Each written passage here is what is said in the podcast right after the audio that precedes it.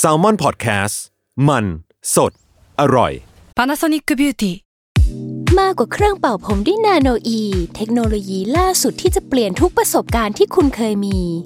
นาโนอีมอยส์เจอร์พลัสเพิ่มความชุ่มชื้นให้เส้นผมหลังใช้งานมากขึ้นถึง 18 เท่า พร้อมชะลอการเฟดของสีผมสำหรับคนชอบทำสีผม ดูแลความชุ่มชื้นทั้งเส้นผม หนังศีรษะและผิวคุณ Panasonic NA0J มีเทคโนโลยีนาโนอีที่ care only you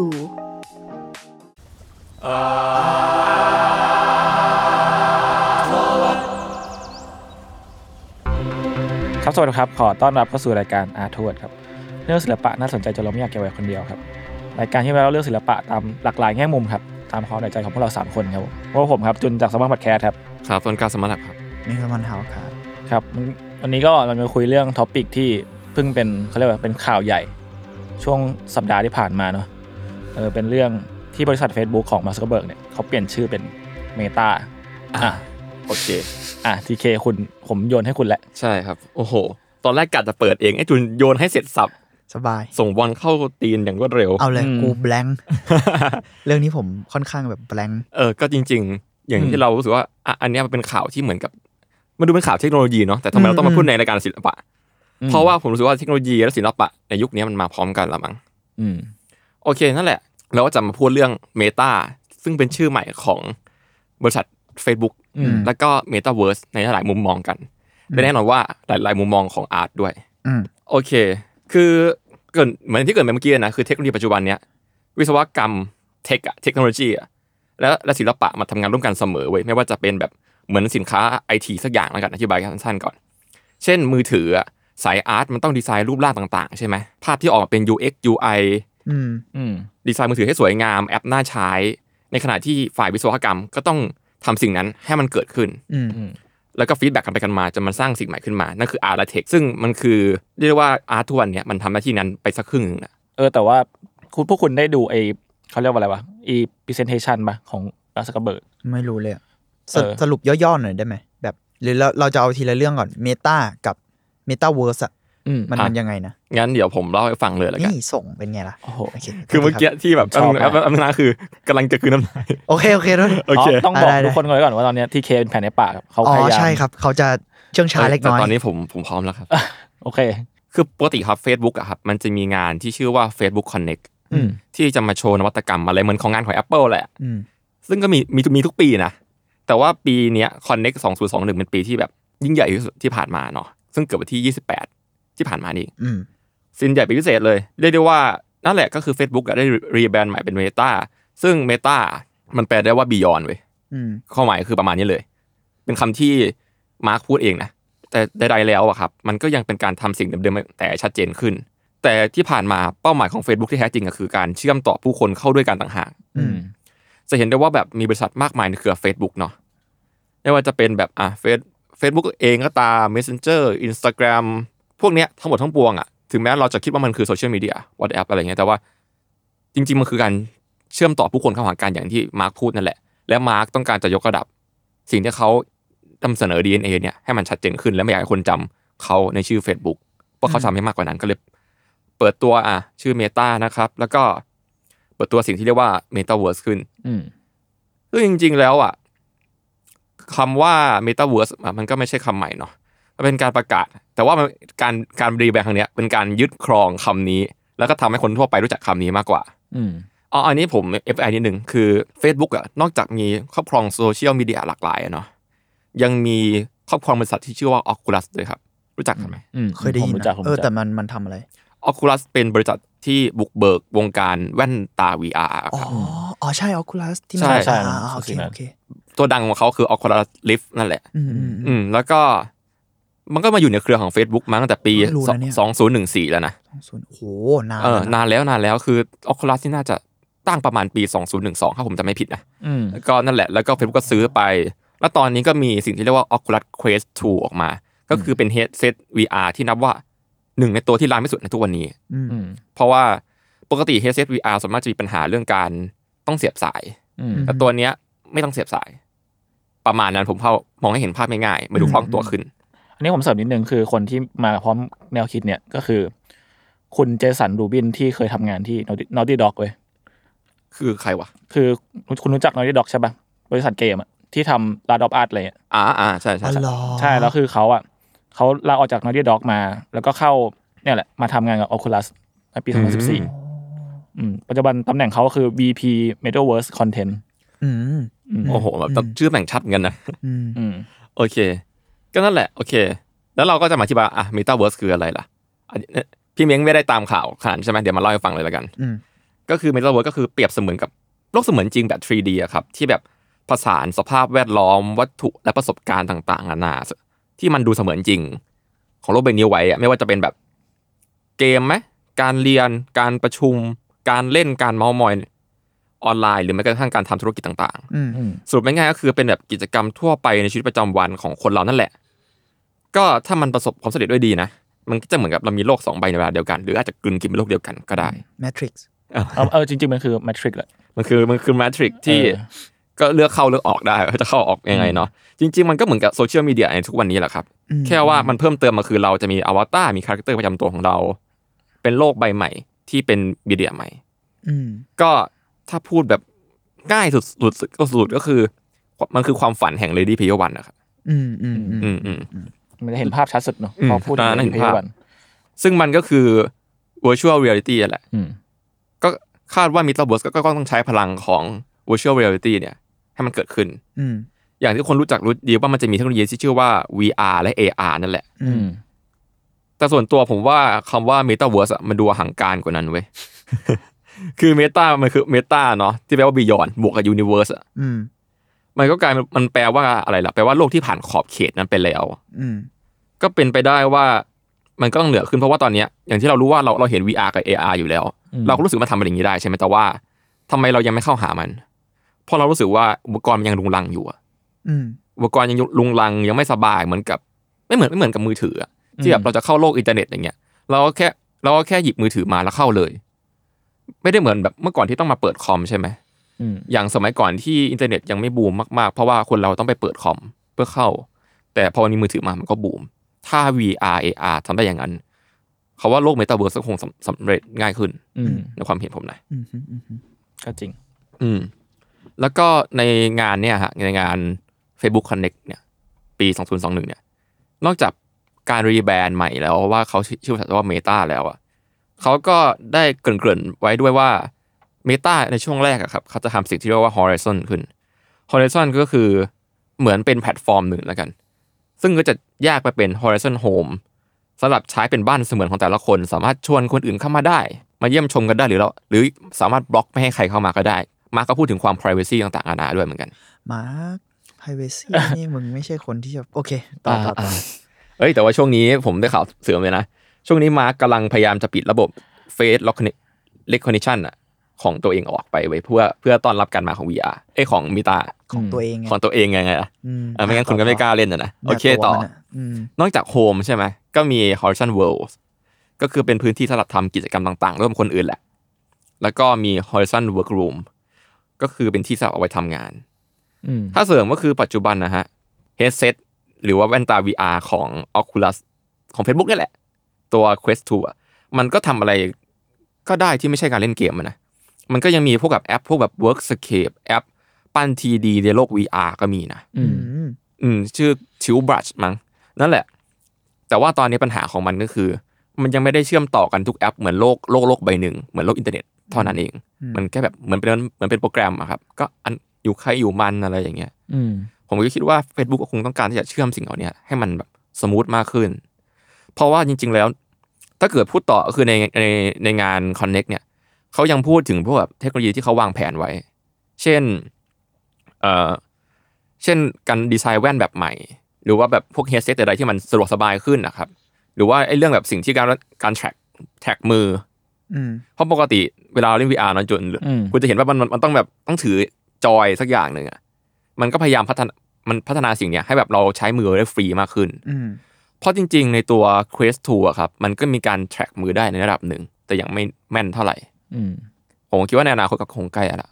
เอาจริงๆ ทุกวันนี้เราก็เหมือนในโลกเสมือนอยู่แล้ว คุณรู้สึกกันปะ อันนี้อะไรเนี่ยคิดปรัชญาเลยวะเนี่ย ไม่ไม่ใช่หรอกผมว่ามันอยู่ในโลกอินเทอร์เน็ตเนี่ยแหละ อืมอืม ก็ในความคิดเห็นผมนะ อย่าง ตอนดึกๆเนี้ยผมก็กลับบ้านมาแล้วก็เข้า Discord Discord ถ้าใครไม่รู้คือแอปแชทแอปหนึ่งนะฮะ อืม ก็เปิดมาก็มาคุยกับพี่ๆเพื่อนๆแทบทุกวันอยู่แล้ว มันก็เชื่อมต่อกันนอกเวลาปกติ มันก็ดูเหมือนเอาเทคโนโลยีและความจริงเสมอมาอยู่กับเราอยู่แล้วอะ อืม แค่รู้สึกว่าการมาของสิ่งเนี้ยมันอาจจะแบบทำให้มันอัปเกรดขึ้นแหละ อืม ก็คงยอดเยี่ยมแหละ ผมว่ามันมันเปิดความเป็นไปไม่ได้ใหม่ ๆ เยอะขึ้น อย่างแบบอ่ะอย่างเคสที่เห็นชัดคือ SM อะที่เขาทำกวางยาอาณาจักรกวางยา คุณคิดดูว่าสิ่งนั้นกลายเป็นเมตาเวิร์สดิ ใช่ อืม อ่ะคือสมมุติว่าคือ SM เขาทำสำหรับใครเผื่อใครไม่รู้นะครับ SM Entertainment คือบริษัทเพลงของเกาหลี ซึ่งก็ดังมากมีแบบเดลเจนมีเอสปาอะไรเงี้ยเดวิลเวทอะไรเงี้ยมันก็ซึ่งตอนนี้เขาก็มีประกาศโลกเสมือนชื่อ SM CU อ่า คือมีความแบบ อีกอันขึ้นมา มันคือแบบอาณาจักรใหญ่สุด มันคือเหมือนเป็นจักรวาล เหมือนเป็นมาเวล อ๋อ ใหญ่ คือเออจริงๆผมว่ามัน วาง อิน ยา ส อยู่ ปาย ในนั้ มัน นคือ ใช่ มันคือสิ่งนั้นแหละ อ่าฮะ เป็น SM Culture Universe สำหรับพวกศิลปินในสังกัดอะไรเงี้ย อ๋อ เออ มัน ซึ่ง นอกจากเขาเจอโอเค ถ้าถ้าเมตาเวิร์สมันเป็นรูปร่างมากกว่าเนี้ยคือตอนเนี้ย คือถ้าใครติดตามวงการเกาหลีประมาณหนึ่งอะคืออัลบั้มมินิอัลบั้มแรกของแอสปาเพิ่งเพิ่งปล่อยออกมา อืม แล้วในอัลบั้มที่เป็นฟิสิกอลนะมันจะมีแบบโค้ด AR ที่มันเห็นมันคือคือถ้าเกิดคุณไปสแกนเลยนะมันจะเป็นประตูปิติเข้าไปเข้าไปในโลก AR ของ อืม กวางยา อืม เออซึ่งแม่งถ้าเทียบกับ AR ในยุคก่อนๆมันสมจริงมากขึ้นเยอะมากๆเลย เออแต่ว่ามันก็ยังไม่ได้ก้าวข้ามการที่แบบเราสามารถเข้าไปอินเทอร์แอคได้ขนาดนั้น เพราะงั้น อืม อีเมตาเวิร์ดเนี่ยถ้าแม่งมันมันเกิดขึ้นจริง ๆ ในสองสามปีข้างหน้าเนี่ยไอสิ่งนี้แม่งคงแบบเปิดความเป็นไม่ได้ใหม่ๆ มันอาจจะซีมเลสมากขึ้นกว่านี้ อื เอ ม อ อืม อืมเพราะว่าปัญหาหนึ่งที่ยังพบเจอทุกวันเนี่ยคือมันยังไม่ซีมเลสคือให้แฟลชแบ็กนิดนึงเนาะคือผมบริษัทแรกที่ผมทำงาน หลังจากเรียนจบคือผมทำบริษัทเกม VR หนึ่งในไทย แล้วก็ผมก็เป็นคอนเซปต์อาร์ติสต์นะก็อาจจะไม่รู้เรื่องเทคมากแต่ก็เท่าที่พบปะมาแล้วกัน คือ แต่ว่าตอนนนผมถ่ายอยู่มันก็เป็นเทคโนโลยีย้อนหลังไปหลายปีอะเนาะตอนนี้เขาน่าจะดีขึ้นแล้วล่ะ อย่างตอนนั้นนะฮะปัญหาหนึ่งก็คือ ถ้าอยากเล่นเกมหรือภาพที่มีคุณภาพดีหน่อยหนึ่งเฮดเซตต้องแพง ม อยู่แล้วหลายหมื่นสองไอ้รุ่นหนึ่งรุ่นหนึ่งแพงอ่ะมันยังต้องเสียบสายอยู่เว้ยเพราะว่าถ้าเกิดไวเลสปุ๊บอาจจะมีเรื่องความแหลกๆบางอย่างหรือว่า หรือว่าบางบางเฮดเซต VR ที่มันแบบเอาไว้เล่นกับมือถืออะอันนั้นมันก็สร้างภาพไปแค่ระดับหนึ่งใช่ไหมแต่ตัวที่แบบสร้างต่อกับคอมแรงๆอะครับ อืม มันก็เห็นภาพได้แบบเหมือนเกมคอมทุกวันเนี่ย ยังไม่นับเรื่องมีสิ่งที่ว่าการบาลานซ์ความแหลกในหัวเราอีกนะแบบประมาณว่ามันยังแบบไม่สมูทขนาดนั้นเฟรมเรทบางอย่าง อ่าหมายถึงซิงค์ให้เห็นแบบพอเขาเรียกว่าอะไรวะแบบมุมมอง Real time ตาเรากับเรา เอ จ อ ริง อืม เขาเรียกว่า mo- motion sickness ๆ อืม คือบางเกมอะฮะ ตอนนั้นมีปัญหาคือเคยสร้างเกมเกมหนึ่งขึ้นมาแล้วแบบต้องขับรถอะแล้วโหฝั่งฝั่งวิศวกรแก้กันเหนื่อยเลย เพราะว่าความเร็วระหว่างที่เข้ามากับสัตว์ประทะสายตาเราอะ อืม มันต้องดูจริงมากไม่งั้นเราจะอ้วก อ่า การการที่แบบรับความจริงจากมุมมองภาพได้ไม่เท่ากัน ถ้ามันบักนิดนึงมันจะแบบปวดหัว มันจะปวดหัวนั่นแหละเออสิ่งนั้นเรียกว่า motion เอ sickness อ ซึ่งอันเนี้ยคือปัญหาหลักของวงการ VR เว้ย อืมยิ่งบางคนเซนซิทีฟหนักก็จะแบบเล่นไม่ได้เลยหรืออะไรเงี้ย ใช่ เพ เพ ราะ ราะ ว่า ว่า เป็นแบบเห็นขนาดนั้นด้วยแหละ ใช่ใช่พอมันเพราะว่าอย่าลืมว่าเราเราอยู่นิ่งๆอ่ะแต่ภาพในตาเรามันขยับ อ่เคลื่อนไหว อืม อืม ใช่เพราะส่วนมากเกมเกมที่สบายสุดในการเล่น VR นะก็คือเกมที่เรายืนอยู่กับที่ อืม เราจะเห็นได้ว่าหลายๆเกมอ่ะเวลา เวลาเราเล่นเหมือนกับไอ้บีดเซเบอร์ก็คือยืนฟันดาบแต่ครั้งนี้คือทุกอย่างมันพุ่งมาหาเราเราอยู่กับที่ใช่ไหมอันนั้นเราเราจะไม่ค่อยเมาเว้ย อ่า แต่ถ้าเกิดเราต้องเดินไปข้างหน้าครับ อ่าอ่า แบบเราบังคับจอยให้เราเดินไปเดินซ้ายเดินขวาหรือขับรถอย่างเงี้ย อันนั้นเมา แต่ว่าตอนนี้ก็ก็เริ่มดีขึ้นแล้ว เพราะว่าแบบก็เฮดเซตใดๆมันก็พัฒนา tracking ของรอบตัวได้ดีขึ้นแหละ อืม ก็เริ่มดีขึ้นไปเรื่อยๆ แบบ คือผมไม่ได้ตามมานานจนกระทั่งเพราะว่าอ้าวเฮ้ยตอนนี้ไม่งมีไวเลสแล้วว่ะอะไรอย่างเงี้ยก็ถือว่าเจ๋งขึ้นเยอะนะ แต่ว่าก็อย่างที่ว่าว่านั่นแหละก็ต้องอาศัยการพัฒนาว่าให้มันเล็กลงให้มันถูกลง อืมอืม อะไรอย่างเงี้ย ให้มันสะดวกาก ให้มันสะดวก อไร ขึ้นแล้วก็ผมว่าสำคัญคือราคา อืม ไม่งั้นคนก็จะอย่างน้อยๆก็ต้องเหมือนมือถืออะที่แบบคนทั่วไปซื้อได้ ผมว่าพอยต์มันคือคำว่า seamless สำหรับผมนะ อืม หมายถึงว่าการมาของ Metaverse หรือกระทั่งเทคโนโลยีของ Oculus อะไรก็ตามแต่เนี่ย อืม กระทั่ง Social Network ใช่ ทุกอย่างมันคือ seamless ระหว่างโลกเรากับโลกเสมือน แล้วในที่สุดมันอาจจะไม่ใช่คำว่าโลกเสมือนแล้วก็ได้ เพราะว่าเนี่ยที่ที่เราดิสคัสกันเรื่องศิลปินหลายคนหรืองานศิลปะหลายอย่างตั้งแต่แบบตอนแรก ๆ เลยอะ อืม มันมักจะมีเรื่องดิจิตอลเรื่อง เข้ามา เรียลิตี้อีก อีกเรียลิตี้หนึ่งมาเกี่ยว ผมไม่ทรีตว่ามันคืออ่าความจริงเสมอแล้วด้วยซ้ำผมรู้สึกนั่นคืออีกเรียลิตี้หนึ่งในหลายงานอย่างเช่น อืม เวลาเราพูดถึงแบบอ่างานที่ทำออนไลน์หรือว่า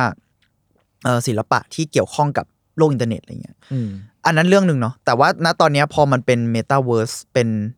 หรือ SM ชัดมาก พอมันบิวอัพมาอย่างนี้ปุ๊บอะแล้วมันอยู่ในชีวิตคนแบบ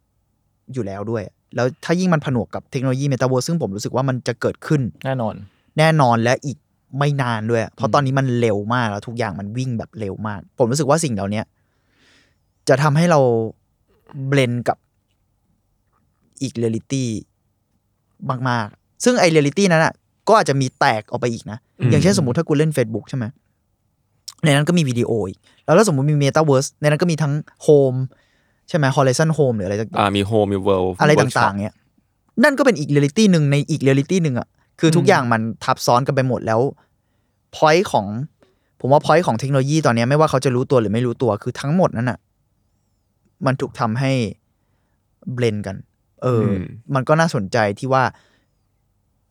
พอยต์ในการพัฒนานั่นแหละ มันคือนอกจากคอนเน็กนะ มาร์กมึงตอแหลด้วยแหละคอนเน็กแล้วของมึงอะคือ อันนั้นอันนั้นผมก็เข้าใจพอยต์เขานั่นคือคีย์หลักของโซเชียลเน็ตเวิร์กเขาแต่ว่าผมว่าพอยต์ของเขาอีกอย่างหนึ่งคือ พอมันคอนเน็กกันหมดอะมัน ข้อแรกมันเชื่อมต่อคนจริงอะอ่ะไม่ตอแหลก็ได้ เชื่อมต่อคนจริงแต่ข้อ 2 คือผมรู้สึกว่าผลประโยชน์ของเขามันมหาศาล เพราะว่าสิ่งเหล่านี้ผู้ใน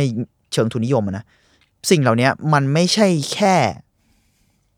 อืมการขายสินค้ายิงแอดแบบที่เราเข้าใจแล้วอะสิ่งเหล่านี้คือชีวิต อืมอืม ทั้งหมด มันคือชีวิตและแพลตฟอร์มใหม่ในการใช้ชีวิต ใช่ มันคืออีกชีวิตของคุณอะ อืม ทั้งหมดนั้นอะไม่ใช่สินค้าที่คุณซื้อ แต่มันคือแบบสิ่งที่คุณอยู่อาศัย เออ ไปกับชีวิตคุณอะนั่นคือ seamless ไง อืม ซึ่ง เขาสามารถทรีสิ่งนั้นเป็นสินค้าได้ด้วย แต่เราอะไม่สามารถทรีสิ่งนั้นเป็นสินค้าได้ อืม เข้าใจไหม ผมเลยรู้สึกว่า โห น่าสนใจและก็ผมไม่ได้มองมันในแง่ร้ายอย่างเดียว ผมว่ามันก็มันก็โอเค อืม แต่ว่าการควบคุม หรือการคิดกับมันแบบตั้งคำถามหน่อย ผมว่าก็น่าสนใจ ไม่ใช่น่าสนใจสิสำหรับผมอะมันมันควรต้องทำเหมือนกันนะ ควร เพาะ นำมาใส่ใจไว้นิดนึง เออเพราะผมว่ามันน่ากลัวเหมือนกันที่ เออผม สิ่งเหล่านี้มัน อืม ไปถึงจุดนั้น ผม แล้ว ว่า มัน ถ้า อีก จุด ไม่นาน นั้นจริงๆแหละแม่งอาจอาจจะกลายเป็นว่าโลกโลกความจริงคืออะไรด้วยซ้ำหรือว่าแบบโลกความจริงของแต่ละคนคือที่ไหนด้วยซ้ำ แค่ตอนนี้ก็เป็นอย่างนั้นแล้วอะ อืม อืมก็เหมือนกันที่เนี่ยเราเล่นไลน์อีกฝั่งหนึ่งของโลกเล่นวอทแอป อืม แค่นี้ก็ต่างกันนะ คือผมว่าไอสิ่งที่มันมากับ Oculus หรือ Metaverse อะมันคือ มันเปิดภาษามากขึ้นอะ อืม สาปูใหญ่ไหมผัสสะเพราะว่าตอนนี้เรามันแค่แบบจอใช่ป่ะมันตามันอะไรอย่างเงี้ย อืม อนาคตอะพอตาคุณอะอย่างเช่นที่ TK พูดถึงเรื่อง motion ใช่ไหม อืม หรือการเคลื่อนไหวที่คุณบอกกันอะพอแม่ง seamless ในภาษาแล้วด้วยอะโอ้โห สิ่งต่างๆ มันจะยิ่งแบบเบลนกว่านี้อีกอะเพราะตอนเนี้ยคุณยังมีการแบบเอ่อออกมาจากมันได้ หรือเข้าไปหามันตัวเลือกบางอย่าง แต่ถ้าณตอนนั้นอะมันเป็นส่วนหนึ่งของชีวิตไปแล้ว เราอาจจะไม่รู้ด้วยซ้ำว่าเรากำลังอยู่ที่ไหน แต่ไม่ได้หมายความว่าอู้นั่นน่ากลัวจังเลยมนุษย์เราควรจะแยก มันอาจจะไม่ไม่ได้น่ากลัวก็ได้อะมันคือออีกชีวิตหนึ่งอะแต่ผมแค่รู้สึกว่าสิ่งเนี้ยอาจจะต้อง aware เหมือนกันว่า มันมีใครวางแผนอยู่เหมือนกันนะ มันดูแบบ conspiracy มากแต่ว่าก็อย่างที่เห็นอะบริษัทใหญ่สร้างอะเราไม่ได้เป็นคนสร้างเองอะเพราะฉะนั้นอะแค่ตอนนี้การยิงแอด Facebook การขายของการ face detect รอยนิ้วมือ detect การถ่ายภาพการอะไรก็ตามแต่ทั้งหมดนั้นมัน มันก็มีการถูกควบคุมบางอย่างอยู่แล้วหรือเปล่า ม อะไรอย่างเงี้ย แต่พอพี่แมงพูดเรื่องเรื่องนี้มันมีความแบบมีความเทาๆใน ใช่ ในในสิ่ง ใช่ เนี้ย ใช่ เออแล้วผมก็ไปเจอ อืม คลิปหนึ่งมาเมื่อมันเป็นคลิปที่ปล่อยออกมาเมื่อต้นปีที่แล้ว ซึ่งมันเป็นสารคดีสั้น ๆ แหละ คือมันเป็นรายการรายการหนึ่งชื่อว่ามีติ้งอยู่ครับของเกาหลี ซึ่งเนื้อหามันเกี่ยวกับการ ไม่เห ที่ มือนเคยได้ยินรายการนี้ดังเหมือนกันเนี่ย ใช่ มันมันมีคนชมในยอดวิวใน YouTube น่าจะแบบยี่สิบ20 กว่าล้านอยู่ โอ้โหอ่ะ เออแต่ว่ามันจะเป็นเนื้อหามันเกี่ยวกับคุณแม่ชาวเกาหลีคนหนึ่งครับ ชื่อจางจีซอง ซึ่งแกเสียลูกสาวชื่อนายอนไป ตอนปี 2016 ด้วยโรคบัตรบลัดแคนเซอร์ ซึ่งผมไม่แน่ใจว่ามันคือมันคืออันเดียวกับลูคีเมียไหม เปล่า นะ อืม เออแต่ตอนนั้นลูกสาวคุณจางก็อายุประมาณเจ็ดขวบ แล้วสารคดีสั้นอันเนี้ยคือทีมงานแม่งก็แม่งก็คือจะพาคุณจาง เข้าไปเจอลูกสาวที่เสียไปแล้วเว้ย อ๋อ ให้ให้เพื่อให้เขาได้เจอกันอีกครั้งผ่าน VR คือมันก็มี โอ้ มีเซตติ้งมีฉากอะไรเรียบร้อยแหละ เสร็จสับอะไรเงี้ยเออทีมงานแกก็ปั้นโมเดลลูกสาวออกมา ให้มันเป็นตัวเป็นตนขึ้นมาอะไรเงี้ย อืม เออแต่ว่า ในในแง่หนึ่งวิชวลที่เราเห็นแม่งก็มีความดาร์กดาร์กประมาณหนึ่งไม่ อืม ไม่เชิง แต่ก็ก็ดาร์กแล้วก็มีความเศร้าในนั้นด้วยอะไรเงี้ยคือมันก็คือเป็นฉากที่แบบอ่ะเธอสวมแว่น โอ้ย ใส่ถุงมือ หู นึกออก ฟั ปะ งแล้วแบบเฮ้ยไหวะ เออแล้วแกก็แบบอาจเจอลูกสาวแล้วก็แบบ มันคือวิชวลที่ เศร้าอ่ะ แล้วมันมันคือภาพที่คุณแม่ใส่แว่นเวียร้องไห้แล้วพยายามจะกอดลูกอีกครั้ง แต่กอดไม่ได้อันนี้ออกปะ เออ เออแต่ เออซึ่งเคียเซตติ้งแม่งก็คือแบบ คือผมว่าแม่งมันมีความ ไซไฟ บรูทัล มกเลย บางอย่างของทีมงานนั่นแหละ อืม แบบ อืม คือเขาเซตติ้งให้เป็นวันเกิดลูกอะไรเงี้ยแล้วก็ไปเดินเล่นเป่าเค้ก เออ เออแล้วก็ส่งลูกเข้านอนอะไรเงี้ยแล้วคือ คือมันมันเหมือนหนังมากอะมันมันพอส่งลูกเข้านอนปุ๊บเหมือนทุกอย่างแม่งค่อย ๆ หายไป อืม แล้ว เพราะว่าทำซีนมาแค่นี้ ใช่ โอ้ย เออมันแบบในมุมหนึ่งมันก็แอบใจในความคิดผมอะคือมันก็แอบใจร้ายแหละแบบเออเรื่องเพราะมันในนั้นมันก็จะมีเรื่องแบบ อะไรวะเรื่องอินโวมันในนั้น เรื่อง d ด a l ล็อกของลูกอะไรเงี้ย อืม ที่แบบมันก็ถูกเซตขึ้นมา อีกอย่างหนึ่งคือมันผมว่ามันในแง่หนึ่งมันไม่เหมือนการที่สมมติว่าลูกสาวถูกลักพาตัวไป แล้วแล้วสมมติว่าเขาได้เจอลูกสาวที่ถูกลักพาตัวไปอีกครั้งหนึ่งอะอันนั้นมันคือการที่แบบมันคงไม่เคยไม่มีใครอยากให้เกิดสิ่งนี้ขึ้นอีกครั้งเนี่ยแต่ อืม พอเป็นสิ่งนี้คือ มันอาจจะทำให้เขาอยากเจอเขาอีกเรื่อยๆ หรือเปล่า เออ แต่ว่ามันก็ subjective อีกอย่างหนึ่งคือ อันนี้ผมก็ไปตามอ่านที่เขาสรุปมา คือเขามันมีฝรั่งที่แบบไปตามอ่านบล็อกบล็อกของแม่เขาอะ อืม เออเขาอ่ะก็คือแกบอกว่าแกเหมือนเหมือนเหมือนแกได้ปลดล็อกอะไรบางอย่างจากฝันร้ายที่เคยเจอมา อ่าอ่าอ่ามัน เออ ก็มีอืม เพราะว่าในฝันแกแกฝันแกฝันว่าลูกสาวแกเนี่ยเคยที่เจอในฝันอะไม่เคยยิ้มเลยเว้ยแล้วก็เหมือนมองมาที่แกด้วยสายตาไม่พอใจเลย เออทำให้แบบคุณคุณจางเขาก็มีความรู้สึกผิดต่อ นายอน อื มาโดยตลอดอะไรเงี้ยแต่ว่าประสบการณ์ที่เขาเจอครั้งเนี่ยแม่งคือประสบการณ์ที่ที่เหมือนฝันที่เป็นฝันที่เขาอยากจะฝันมาตลอด อืมอื อื ม มเป็นฝันดีของเขาแหละ อืม โหมันก็พูดยากเหมือนกัน เพราะว่าอ่าถ้าเรามองในมุมที่คุณจุนบอกตอนแรกมันอาจจะเป็นการแอดดิ t ได้เนาะ อืม เสพติด อืม กับ อืม ภาพมายาแบบพูดแบบชุยที่สุดอะไรอย่างเงี้ยแต่ว่า พอฟังสิ่งที่เขาสรุปมา แบ แบบ บ บัค เนี้ย สตอรี่อะไรๆ เออใน แล้ว ในแง่นี้มันโหอันนี้มันคือวิธีการเยียวยา PTSD อืม เออ แบบหนึ่งด้วย มัคือ ซ้ำไป เทอราอะแล้วอ่ะ เออก็ก็เลยแบบไม่รู้ว่าผลเหล่านี้มันมันเกี่ยวข้องกับนักจิตวิทยาแค่ไหนอะไรเราก็ไม่รู้เหมือนกัน อืม แต่ อืม เขาก็อาจจะคงรีเสิร์ชบางอย่างเราเราไม่รู้เหมือนกันนะ แต่ว่า อืม ยังไงแม่เขาก็ต้องมีการแบบต้องสัมภาษณ์ก่อนจะทำสิ่งนี้ อ่า ออาจยู่แล้ว จะต้องมีนักจิตวิทยาควบคุมอย่าง ใช่ เคร่ ต้องคงมี รัด เซ แหละ ลล์เพอร์มิชันด้วย อืมอืม เออ แต่ว่ามันเออนั่นแหละมันก็เลยอ่ะก็ถ้าผลออกมาเป็นอย่างนั้นจริง ๆ ก็ก็อาจจะดีนะ หมายถึงถ้า อืม เขาถ้ามันเป็นการปลดล็อกอะ ก็ อืม ถ้าเกิดคุณแม่เขาแค่บอกว่า อยากจะกล่อมลูกก่อนนอนสักครั้งหนึ่งยังไม่ได้ทำเลยในวันนั้น อืม แล้วถ้าเกิดเขาได้ทำในสิ่งเนี้ยก็อาจจะเป็นการฟูลฟิลเขาบางอย่าง อันนี้ผมสมมติขึ้นมานะ อืม อืม อันนี้ก็นั่นแหละอย่างที่พี่มังพูดว่ามันก็ต้องเกี่ยวกับเชิงแบ็กสตอรี่จิตวิทยาหมอใด อืมเออ แล้วพอฟังพอฟังเรื่องคุณจางเนี่ยก็ทำให้ผมนึกถึงซีรีส์เรื่องอัพโหลดขึ้นมา ไม่รู้พวกคุณเคยดูอยู่ใน Amazon Prime อืม คือมันเป็นโลกเรื่องแบบ after life เนี่ยแหละ เออคือคนที่ใกล้ตายมันก็มันจะสามารถแบบอัพโหลดตัวเองขึ้นไปใน cloud server อืม ซึ่งเหมือนแบบเป็นการฟรีซตัวเอง รอจนกว่าเทคโนโลยีจะพร้อมในการแบบถ่ายไปยัง คืนชีพ เออคืนชีพใหม่อีกครั้งอะไรอย่างเงี้ย ๆอืม โหเรื่องนี้มันมีไอเดียแบบนี้เยอะมาก แล้วตอนนี้ อืม มันเริ่ อื ม ม เหมือนจะเป็นจริง ขึ้นเรื่อยๆ ขึ้น เรื่ เรื่ อ อย ยๆอะอืม อืมอืมประมาณนั้นครับ อืม โอเค งั้นเดี๋ยวผม กลับมาสิ่งที่ผมปูไว้ตอนแรกก็คือ ผมพูดว่าคำว่าเมตาเวิร์สไม่ใช่คำใหม่ อืม อืม แค่ว่า Facebook ยึดคำว่าเมตาเพื่อให้ทุกคนรู้จักคำนี้อีกครั้งหนึ่ง อืม แล้วก็อย่างที่พี่มันพูดว่าแบบมันเปิดภาษามันอะไรมากกว่า virtual reality เนอะมันดูเป็นโลกเดียวกัน การใช้คำว่า metaverse ก็คงจะใกล้เคียงที่สุด อืม พวกคุณรู้ป่าว่าคำนี้คำตอนแรกมาจากอะไร ผมรู้ครับ ผมไปรีเสิร์ชมา เอ้ยไอสุดยอดเลยวะ ผมให้ คุณ พวก คุณ เลย ถามงี้เพราะคุณไม่ไม่มีคนตอบให้มึงใช่ไหมล่ะ อ่าจริงใช่ใช่ใช่ ยังไงนะ ก็นั่นแหละ ใครจตอบ ก็นั่นแหละมันก็มาจากฝั่งอาร์ตแหละ อ๋อเหรอ คือคำว่าเมตาเวิร์สเนี่ยปรากฏครั้งแรกในหนังสือนิยายวิทยาศาสตร์ชื่อ Snow Crash ครับ อ่าโอเค งั้นผมเล่าเรื่องสนุกแคร์ให้ฟังแล้วกัน นี่ไง โอ้ผมยิงให้คุณเลย โอ้โห จริงจริงเลยเชียว ซีมเลดจริง อ่ะ ๆ ก็นั่นแหละ โอเค คือเมตาเวิร์สครับ ถูกใช้และให้ความหมายครั้งแรกเอาเลยนะกับนิยายวิทยาศาสตร์ค่อนข้างจะชื่อดังมาก อืม ๆ ชื่อเรื่อง Snow Crash ซึ่งเรื่องเนี้ยก็มีมีมาในปีหนึ่งหนึ่งเก้าเก้าสอง เก้าเก้าสองโอเค ของ Neil Stevenson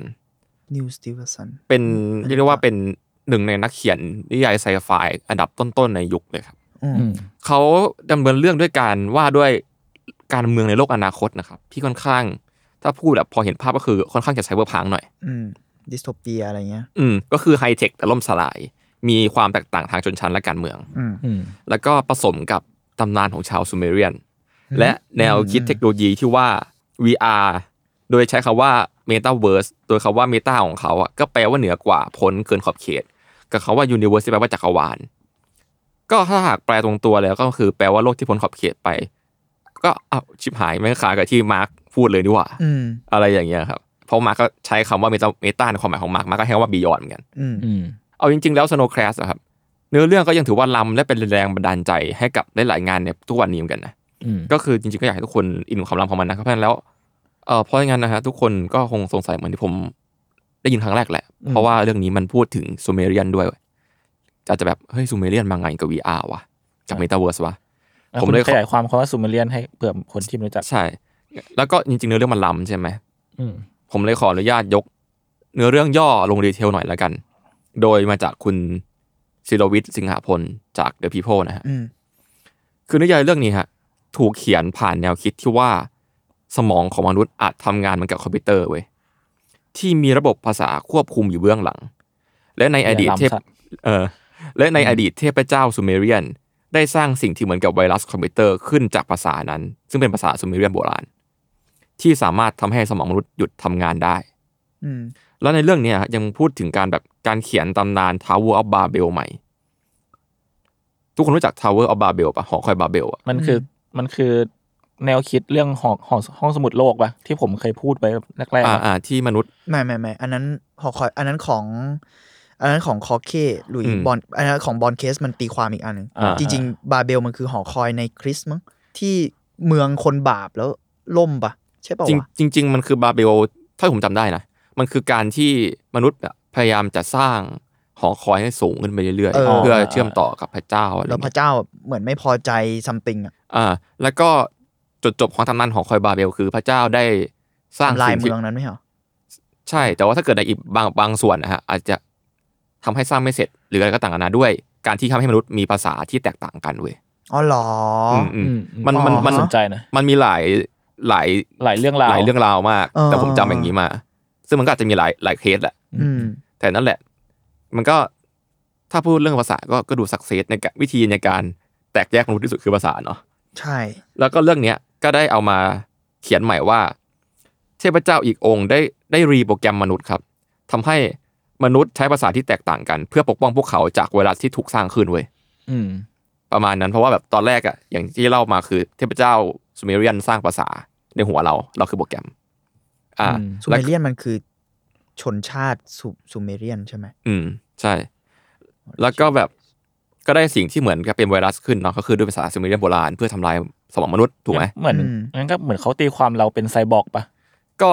ก็ไม่เชิงก็เป็นเรียกว่าแบบ โปรแกรม เป็น ออเป็นโปรแกรม เป็นใบไบโอบางอย่าง อ่า อืมอืม โอเค ก็มันแล้วแล้วแล้วตีแต่ตีความเนาะแต่ว่านั่นแหละก็คือมีเทพเจ้าอีกองค์มารีโปรแกรมทำให้เราพูดภาษาไม่เหมือนกัน อืม แล้วก็ทำให้ป้องกันจากไวรัสที่เทพเจ้าองค์เก่าพยายามจะสร้าง โอเค ด้วยเหมือนโทษทีขอเสริม ใช่ Tower of Babel เนี่ยเขาเขียนเลยว่า origin mis mean to explain why the world's peoples speak different languages ใช่ใช่คือแบบ าโอเคถูก แต่นั่นแหละ ตำนานมันคือหอคอยที่พยายามสร้างสูงไปถึงสวรรค์แล้วพระเจ้าแบบทำให้มนุษย์แตกแยกกัน อืม แอสโฮเหมือนกันนะ ก็ God โทงกันก็ทำไมก็คนอย่างเงี้ย ว้ายก็ อือฮึโอเคครับต่อ มันคือหอหอคอยในไพ่ทาโร่เดอะทาวเวอร์ครับ อ๋อ นะ ใช่ อ่ะโอ เอ เค อเจ๋งว่ะ ต่อมาเลยแล้วกันก็คือ โดยตัวเรื่องอะคุณนิวอะฮะเล่าตัวเรื่องด้วยพระเอกที่ชื่อว่าฮิโร่โดยใน ญี่ปุ่นเหรอ น่าจะใช่ เฮ้ยโเค อะไรวะเนี่ย ในฉากหลังของเมืองลอสแอนเจลิสในอนาคต โอ้ ซึ่งกลายเป็นโลกดิสโทเปียที่ถูกควบคุมโดยคนรวยไม่กี่คนไปแล้วอะครับทำให้เขาพยายามจะหยุดยั้งผู้ที่พยายามจะใช้ภาษาไวรัสพะไวรัสภาษาครับทำลายสมองคน ผ่านการส่งต่อไปในรูปแบบไฟล์บนเมตาเวิร์สภายใต้ชื่อ Snow Crash เชี่ย โหเชี่ย ไซไฟและเบียว พอตั้งชื่อฮีโร่กูให้มึงเบียวเลยนิวโอเคครับ โอเค คุณบูลลี่อ่ะ อ่าโทษที ก็เมตาเวิร์สในนวนิยายเนี่ยครับเป็นเสมือนสิ่งที่รับช่วงต่อมาจากอินเทอร์เน็ตเว้ย อือฮึ ก็คือเป็นการอัปเกรดอินเทอร์เน็ตขึ้น ที่คนมีอวตารของตัวเอง และสามารถทำสิ่งต่างๆ บนเมตาเวิร์สเช่น การเดินซื้อของการวิ่งเล่นการทำงานในเมืองกระโรกจริง เป็นอินเทอร์เน็ตที่มีรูปร่างในสในลักษณะสามมิติ ประมาณนี้แล้วกันฮะก็ไปตามอ่านกันได้น่าสนุกมาก ผมก็อยากให้มีแปลไทยเหมือนกัน นิยายมันคือปี 92 92 ครับ อ๋ออืมเพราะว่ารู้สึกว่าช่วง 90 จนถึงแบบ 2,000 ต้นอะไรเงี้ย อืม ไซเบอร์พังก์เยอะมาก มัน ไซเบอร์พังก์ดีๆ เยอะมาก มั แล้ น วแบบ มีคอนเซปต์ที่แบบพูดถึงโลกอนาคตที่น่า ใช่ สนใจเยอะนะ เรารู้สึกด้วยว่ามันมีผลกับสังสภาพสังคมตอนนั้นที่แบบเทคโนโลยีมันกำลังเริ่มก้าวกระโดดอะเออแบบกำลังมาอินเทอร์เน็ตเอ่อการเชื่อมต่อ ก็ อืม ถ้าถ้าเก่ากว่านั้นอ่ะ จริงๆ มันก็ยุคนั้นแหละยุคนั้นมันเริ่มมีอินเทอร์เน็ตเนาะคนก็เลยคิดงานอย่างนั้นได้แหละ แล้วก็มันเก่ากว่านั้นคือเรื่องทรอนนะครับ อ๋อ คอน อ่า แปดศูนย์มึงจำไม่ได้เหมือนกัน ประมาณ แต่ หนึ่งหนึ่งเก้าแปดเท่าไหร่เนี่ยแหละสักอย่าง แต่นั่นแหละเรารู้สึกว่ามันเป็นช่วงเปลี่ยนผ่านพอดีมั้งเออน่าสนใจ ช่วงที่มันก้าวกระโดดแหละเหมันที่พี่เมงบอก ใช่ แล้วพอพูดเรื่องภาษาผมนึกออกผม แต่อันนี้อาจจะปวดหัวนิดนึง โอเค ช่วงนี้ผมอ่าน ยังอ่านไม่จบนะฮิโตสไตรเยอร์เป็นหนังสือรวมบทความของคุณฮิโตสไตรเยอร์ที่เป็นแบบอาร์ติสเยอรมัน ญี่ปุ่น ลูกครึ่งมึงไม่ชัวร์เหมือนกัน นอกจากเขาทำศิลปะเขามีรวมเขาเขียนถึงเชิงปรัชญาเชิงอะไรด้วยแล้วงานศิลปะเขาเองอ่ะก็บางทีตัวบทความเองก็เป็นงานศิลปะแล้วเขาพูด เขาคอยคำขึ้นมาเราเราไม่ชัวร์ว่าเขาหยิบเทอมนี้มาใช้แล้วกันจริง ๆ มันถูกพูดโดยนักปรัชญาสมัยก่อนมันคือคำว่าภาษาของสรรพสิ่งอะไรเงี้ย อืม โอ้โห แต่มันปวดหัวมากเลย แต่ผมแค่แค่สนใจที่ว่าเรื่องอ่า snow crash snow อะไรนะ สโนว์แครช snow crash crash แบบกระแทกเหรอ แคทแคทกระแทกแคทแตกกันแหละครับ อ๋อ snow crash อะไรเงี้ยมันมันมีการพูดเรื่องภาษาที่มีผลกับคนอะแล้วไอสิ่งที่ฮิโตะพูดถึงหรืออะไรเงี้ยที่เขาพูดถึงเทคโนโลยีพูดถึงอะไรเงงี้ยเหมือนกันอะเขาก็พูดภาษาในเชิงว่า ภาษาไม่ใช่แค่ตัวเขียนตัวอะไรเงี้ยมันมันอาจจะไปไกลกว่านั้นอะการสื่อสารมันอาจจะไปไกลกว่านั้นได้ หรือกระทั่งตัวภาษาเองจริง ๆ แล้วคำถามกับฟอร์มของภาษามัน อ่า มันอาจจะเป็นอย่างที่บอกอะพอมันถูกทรีตในเรื่อง Snow Crash อะมันน่าสนใจที่เขาทรีตภาษาเป็นโปรแกรมอะ อืม คล้ายๆ โปรแกรมอะที่แบบ อืม สามารถทำให้มนุษย์อะไรนะ เหมือนซูเมเรียนที่บอกว่าเป็นเหมือนไวรัสอะ เออ แต่ว่ามันถูกใช้ในรูปแบบของภาษา หรือกระทั่งหอคอยบาเบลที่ถูกยกมาเนี่ยภาษามันกลายเป็นโค้ดอะ อืม ที่ส่งผลกับอย่างอื่นอะมันไม่ใช่แค่การสื่อสารของคนอะซึ่งผม อ่า ว่า นึกออก อันเนี้ยมันลิงก์กับเมตาเวิร์สเหมือนกันที่ว่า ถึงจุดหนึ่งแล้วอ่ะ คนมันอาจจะไม่ได้พูดด้วยภาษาในชีวิตแล้วอะเพราะถ้าถ้ามาร์กอยากไปถึงพอยที่คอนเน็กคนจริง ๆ อ่ะ ต้อง ภาต้ษาองเปลี่ยนภา คือ ษาก การ ได้แล้วเว้ย ใช่ภาษาคือการเซ p เ r เ t ตคนออก แล้วในที่สุดถ้าคุณคอนเน็กจักรวาลเข้าด้วยกันแล้วอ่ะเพอเพอๆคุณอาจจะต้องคอนเน็กสิ่งกลางเข้าด้วยกันทุกอย่างอะเพราะดินแดนมันเป็นหนึ่งเดียวกันแล้วเนาะเราเราทรีตอย่างนั้นก่อน ดินแดนที่เข้าถึงกันอะ อืม ภาษาก็อาจจะเป็นอีกสิ่งหนึ่งเพศก็อาจจะถูกข้ามไป เรารู้สึกว่า เออ ในแง่หนึ่งมันอาจจะเป็นเรื่องการทลายกำแพงทุกอย่างก็ได้ อันนี้ถ้ามองในแง่ อ่า แบบ อ่าเข้าใจ ทิศทางที่ดีหน่อยเนอะเออพอพูดเรื่องภาษาเราเลยนึกถึงเรื่องนี้ เออน่าสนใจดี อืม โอเค อืม ก็กลับมาตอบพี่มิงเมื่อกี้เนาะก็ทรอนก็หนึ่งเก้าแปดสองก็ถือว่าน่าจะเป็นเรื่องแรก ๆ เลยครับ ที่ที่พูดถึงการเข้าไปอยู่ในอยู่ในโลกเนี้ยนะ อืม ก็โอเค งั้นเดี๋ยวเราพักสักครู่แล้วก็กลับมา คุยกันต่อ คุยกันต่อแล้วกันครับผม โอเคครับ โอเคครับ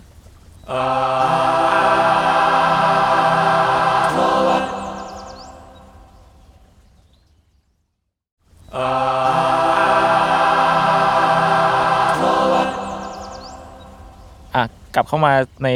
ครึ่งพักหลังครับ เมื่อกี้เราคุยถึงไหนนะทีเค คุยเรื่อง Snow Crash ครับ ที่เป็นนิยายตั้งแต่ปี 1992 ที่พูดคาว่า Metaverse ครั้งแรกเนาะซึ่ง Snow Crash เนี่ย ผมก็ได้ข่าวพักใหญ่ๆตั้งแต่ปี 2019 แล้วว่า HBO Max เนี่ยจะเอามาทำเป็นซีรีส์ ก็รอติดตามดูนะครับว่าจะมีมาให้เราดูกันไหม เพราะเป็นหนึ่งในเรื่องที่พูดเรื่องเราเนี่ยได้ยิ่งใหญ่แล้วก็การมาของ Metaverse เราจะอาจจะดูเรื่องนี้ได้อินมากขึ้น อืมอืม ต่อมาเลย ผมมองว่านั่นแหละคือหลายๆครั้งอะครับ เรามักจะพูดว่าจินตนาการสำคัญกว่าความรู้ แต่ว่าสำหรับผมอะผมว่าจินตนาการมาก่อนแล้ว แล้วมันจะนำพาความรู้มาเว้ยอย่างเหมือนกับสิ่งที่เรารู้สึกว่ามันเกิดขึ้นกับสโนว์แคลดก็ดี หรือกับสิ่งต่างๆบนโลกใบนี้ที่เราเห็นมาเยอะแยะมากว่ามันเคยเห็นในหนังในการ์ตูนในนิยายมาก่อน อืม ก็เลยเป็นสิ่งที่ผมพูดว่าเออศิลปะกับเทคโนโลยีมันมาด้วยกันจริงๆนะ อืม อืม เหมือนอย่างสิ่งที่ดูเหมือนการส่งผ่านข้อมูลผ่านสมอง ซึ่งใกล้เคียงกับ neural link ของอีลอนมัสก์ครับ อ่าอ่าอ่า ซึ่งสิ่งนี้เราก็จะเห็นใน Animation Ghost in the Shell เนาะ อืม มีมาตั้งแต่ปี 1995 แล้วก็แอปที่ดูเหมือน Skype อะครับใน Space Odyssey อืม Space Odyssey มีตั้งแต่ปี 1968 อืม ยังไม่นับถึงว่าดีไซน์ของชุดอวกาศ และยานอวกาศใน Space Odyssey ตั้งแต่ปี 68 ที่ตอนเนี้ยโคตรเหมือนตอนนี้เลย อืมอืม อย่างอื่นอีกอย่างอื่นรับไม่ทั่วนเลยนะ คือจริงๆ นี่เราสามารถแบบทำเคสได้ว่าสิ่งไหนในหนังนิยายการ์ตูนก่อนมาเป็นของจริงได้เลย ด้วยซ้ำมันเยอะมาก อืม ๆ อืม ผมว่ามันส่งส่งกันด้วยแหละหมายถึงว่า จินตนาการเหล่านั้นมันก็มีผลมาจากเทคโนโลยีที่เกิดขึ้นมาณช่วงนั้นอะไรเงี้ยอย่างที่บอกอะพอแบ อื บ ม 90 หรือว่าอะไรอย่างเงี้ยมันบูมไงหรือกระทั่งทรอนเองตอนนั้นมันก็เริ่มมีเรื่องเกมเรื่องอะไรขึ้นมาเหมือนกัน อืมอืม มันมันมันก็ส่งกันไปส่งกันมา แหละ แต่บางอันพอมันเป็นหนังหรือมันเป็นอะไรที่มันไม่ได้ต้องใช้เทคโนโลยี จริง จริง ๆ บางอย่างมันก็อาจจะเกิดขึ้นก่อนได้ ๆ มันมันฟุ้งเกิดขึ้นได้ เออ เพราะว่าอย่างพวกแบบนิยายวิทยาศาสตร์ในยุคแบบกลางกลางปีกลางช่วง 90อะ อื แบบ ม 196 อะไรเงี้ยครับ ช่วงนั้นแบบโห นิยายวิทยาศาสตร์ไปไกลมาก อืม เรียกว่ายกเคสมาไม่หมดเลย เยอะมาก อ่ะงั้นเรากลับมาเลยว่า พวกคุณมีเคสอะไรที่แบบเป็นศิลปะที่มันดู virtual reality หรือว่า metaverse บ้างอะไรผมฟังบ้างปะ อ่าผมมีผมมีมาบ้าง ก็คือ เป็นศิลปินที่ชื่อว่าคุณช่ายกัวเฉียงครับ ซึ่ง ดีอ่ะ เป็นคนเนี่ยคือก่อนเกริน เอ ค เชีย ร่าวๆคือ แกเป็นเขาเรียกว่าเป็นมาสเตอร์ เป็นปรมาจารย์ศิลปิน นักทำพลุครับชาวจีน อืม อ๋อผมเหมือนเคยได้ยิน ใช่ซึ่งดังมากๆคนหนึ่งคือผมเคยคุยกับทีเคหลายรอบแหละคือทีเคแม่งก็จะแบบมาแบบเอ้ยอยากเล่าเรื่องนี้อะไรเงี้ยซึ่ง อืมอืม เออก็เป็นชั้นครูแหละ คือแกทำเคยทำพลุไว้หลาย ๆ แบบมากๆแบบอย่างผลงานที่ อาจจะเคยเห็นกันคือเป็นเป็นพลุที่เป็นรูปบันไดสูงประมาณห้าร้อยเมตร สูงขึ้นไปบนฟ้านะชื่อชื่อแล้วชื่องานเนี่ยชื่อว่า Sky Ladder อืม เออมัน เท่อะ เป็นพลุที่แบบเป็นรูปบันไดที่ค้างอยู่บนฟ้าประมาณร้อยห้าสิบวิ นานมากนะ เออ สำหรับผม ถ้าเราเมียนนี่อย่างอย่างยาวอะ อย่างยาวและนาน เออแล้วแกก็ยังมีสารคดีใน Netflix ด้วยชื่อว่า Sky Ladder ชื่อเดียวกันกับผลงาน Sky Ladder The Art of ช่ายกัวเชียง อืม โอ้น่าสนใจจัง เออ แล้วปลายปีที่แล้วอ่ะแกก็ทำงานศิลปะแบบ VR ครั้งแรก เออ ในวาระฉลองครบรอบ 600 ปี ของพระราชวังต้องห้ามในปักกิ่ง เออชื่องานว่า Sleepwalking in the Forbidden City ครับวิชวลที่จะเห็นนะครับ มันคือมันมันเป็นโมเดลของพระราชวังต้องห้ามเนาะแบบขนาดใหญ่ เออ แล้วก็เป็นแบบพลุหลากหลายแบบที่ปะทุขึ้นมาในใจกลางพระราชวังเลย เออ แล้วความน่าสนใจอีกอย่างหนึ่งของงานเนี่ย คือปกติแล้วพวกงาน VR art อะไรเงี้ยปกติ มันเขาจะสร้างโมเดลในคอมพิวเตอร์ไปแต่ว่างานของคุณคุณช่ายกัวเฉียงเนี่ยเขาสร้างโมเดลขึ้นมาแบบจริง ๆ ด้วยคราฟแมน อืม ซึ่งเป็นศิลปเป็นศิลปินที่มาจากบ้านเกิดเดียวกันกับคุณคุณช่ายนะครับ